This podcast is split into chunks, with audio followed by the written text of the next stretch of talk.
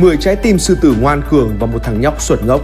Tại vòng chín mươi tám, chấm luân lưu thêm lần nữa khiến người Anh phải nuốt trái đắng sau thất bại trước Argentina tại vòng đấu đầu tiên của loạt knock-out.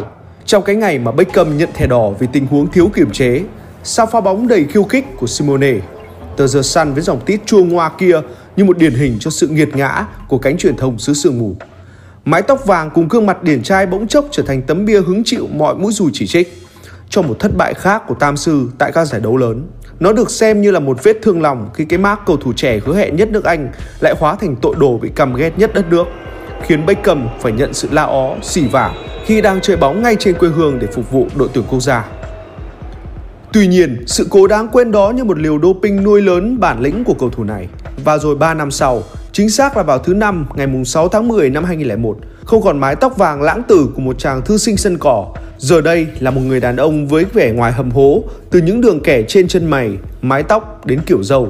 Nhưng khác biệt hơn cả là trọng trách nặng nề với tấm băng thủ quân ở trên tay.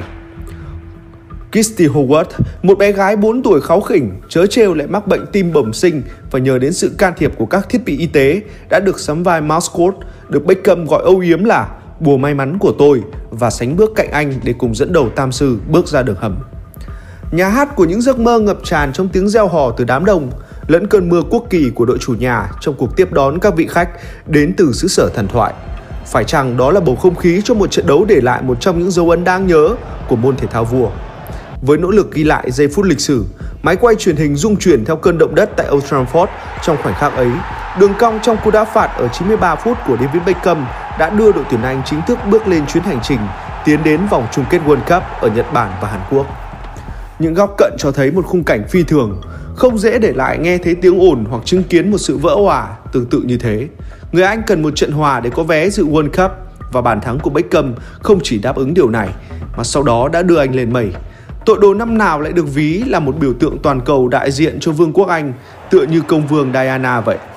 Cú sút phạt ấy không phải là bước ngoặt làm thay đổi bóng đá Anh mãi mãi, nhưng để hiểu trọn vẹn được khoảnh khắc ấy, bạn phải nhìn vào bối cảnh của thời đại. Cuối năm hai nghìn, những chú sư tử như ngã quỵ, huyền thoại Kevin Keegan bất lực bỏ lại đống đổ nát sau thất bại trên sân nhà Wembley trước Đức tại chính vòng loại World Cup hai nghìn không trăm lẻ hai, để khiến giấc mơ cầm trên tay tấm vé thông hành đến châu Á trở nên xa xăm.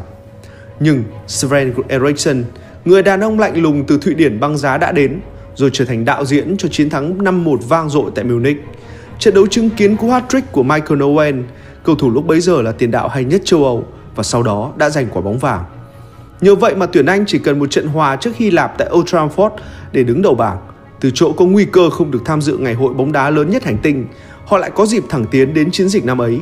Nếu thất bại, sẽ chẳng có một sự đảm bảo nào trong cuộc chiến tại trận play-off với Ukraine của Andriy Shevchenko. Thi đấu với một đối thủ đã hết hy vọng với tư cách của đội chủ nhà, lợi thế dành cho Beckham và các đồng đội là điều không cần phải bàn cãi. Nhưng bất ngờ đã liên tục xảy đến khi Hy Lạp vươn lên dẫn trước không chỉ một mà đến hai lần trong trận cầu này. Đầu tiên là việc Angelos Charistea tận dụng một tình huống bóng đập chân của Ferdinand để có mặt đúng lúc và kẻ một đường thẳng băng vào lưới của đội tuyển Anh ở phút ba mươi sáu. Phải đến nửa giờ đồng hồ thi đấu sau đó, tiền đạo vào sân thay người là Teddy Sheringham mới có một pha chạy trộn rất tinh quái, đón được treo bóng từ quả đá phạt của David Beckham và thực hiện cú đánh đầu ngược đầy cảm giác, qua đó quân bình tỷ số trận đấu.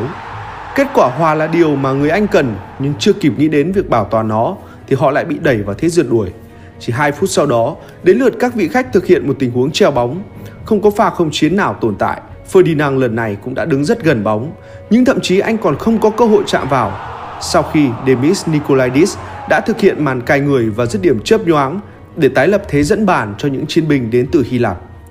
Tập thể này quả thật lợi hại hơn những gì mà mọi người nghĩ, để rồi ngay ở kỳ Euro sau đó, họ đã trở thành nhà vô địch châu Âu theo cái cách còn khó tin gấp vạn lần màn trình diễn tại Old Trafford.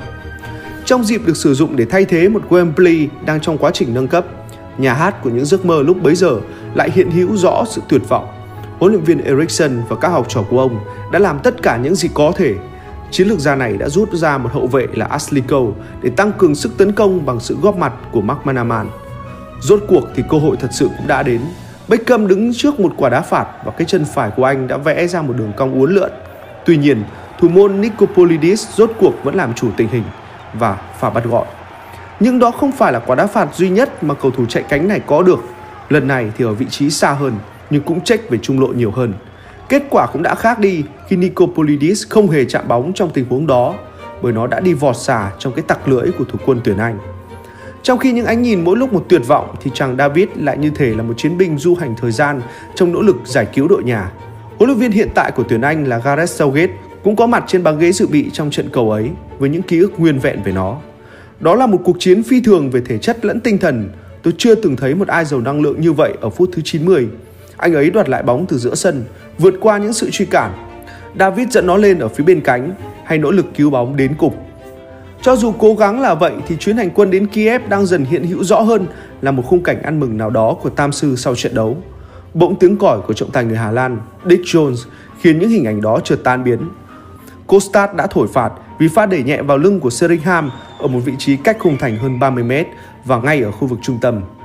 Trong khi đội trưởng Beckham đặt bóng xuống, Sheringham đã tiến đến để trao đổi nhanh về việc ai nên thực hiện cơ hội cuối cùng này. Đứng cạnh quả bóng là Beckham, Sheringham và Posco, ba cầu thủ thuộc thành phần của Quỷ Đỏ từng nếm trải cảm giác từ địa ngục bước lên miền đất hứa tại Champions League năm chín chín. Beckham từ chỗ là người thực hiện những đường treo bóng trong hai bàn thắng của Man United tại Camp Nou năm nào, giờ đây lại đứng lên lãnh trọng trách. Bởi hơn ai hết, anh là một trong những chuyên gia sút phạt xuất chúng nhất. Nó là thành quả của một sự khổ luyện kiên trì như tinh thần mà anh đã thể hiện trong trận đấu này. Tôi phải tập sút hàng chục cho đến hàng trăm ngàn lần như vậy. Tôi đi đến công viên, đặt quả bóng trên mặt đất và nhắm vào dây lưới nhỏ trên cửa sổ của một căn nhà để làm mục tiêu. Khi ba tôi đi làm về, ông lại sắm vai thủ môn cho tôi sẽ tập sút. Nhưng không phải là sút vào đơn thuần mà phải đá làm sao cho đường đi của trái bóng cong lượn qua người ông ấy. Mọi người xung quanh cứ nghĩ là chúng tôi bị điên. Nhưng mặc kệ, mọi thứ cứ tiếp tục diễn ra như thế cho tới khi mặt trời lặn và ánh sáng có được là nhờ ánh đèn hắt ra từ cửa sổ của những ngôi nhà quanh công viên. Không chỉ có vậy, tôi còn tiếp tục khi về nhà. Ở trong phòng, tôi đã không thể dùng bóng mà thay vào đó là chú gấu khê lấy từ giường ngủ của em gái tôi. Mẹ tôi nghĩ rằng nó buồn cười nhưng thật đáng yêu vì điều này thể hiện một niềm đam mê bóng đá mãnh liệt của tôi. Và giờ là thời khắc để kiểm chứng cho tình yêu mãnh liệt đó. Quả bóng ban đầu hướng về phía bên phải nhưng đột ngột lượn sang trái để khiến bức tường xanh của người Hy Lạp chẳng thể nhô lên đúng chỗ, bị đánh lửa và quấn chặt trong đường cong đó.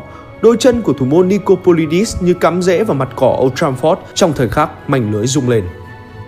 Khác xa với sự trầm lặng trong những lời thầm nguyện cầu, Old Trafford gầm lên để khiến một người sắt đá như Eriksson cũng phải nhảy nhẹ lên ăn mừng. Trong khi cậu học trò số bảy của ông như thể là Usain Bolt đang tăng tốc về phía góc khán đài để chung vui với người hâm mộ nước nhà. Ở tuổi hai mươi sáu, Beckham đã để lại di sản đặc biệt trong màu áo đội tuyển quốc gia. Ross Barkley từng bày tỏ, bàn thắng của Beckham là ký ức tuyệt vời đầu tiên của tôi về đội tuyển Anh trong giây phút ăn mừng trên chiếc ghế giải. Và ngay lúc đó, tôi thực sự khao khát được chơi bóng cho đất nước này.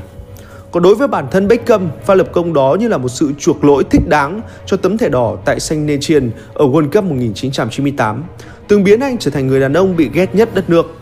Cú đá đó đã kết thúc một hành trình cho gần bốn năm dằn vặt, bốn năm cay đắng, bốn năm người hâm mộ nước Anh, dù không phải là tất cả, nhưng đủ để làm cho tôi bị thương tổn, khi hét lên những điều khủng khiếp nhất lúc tôi đang chơi bóng trong màu áo đội tuyển.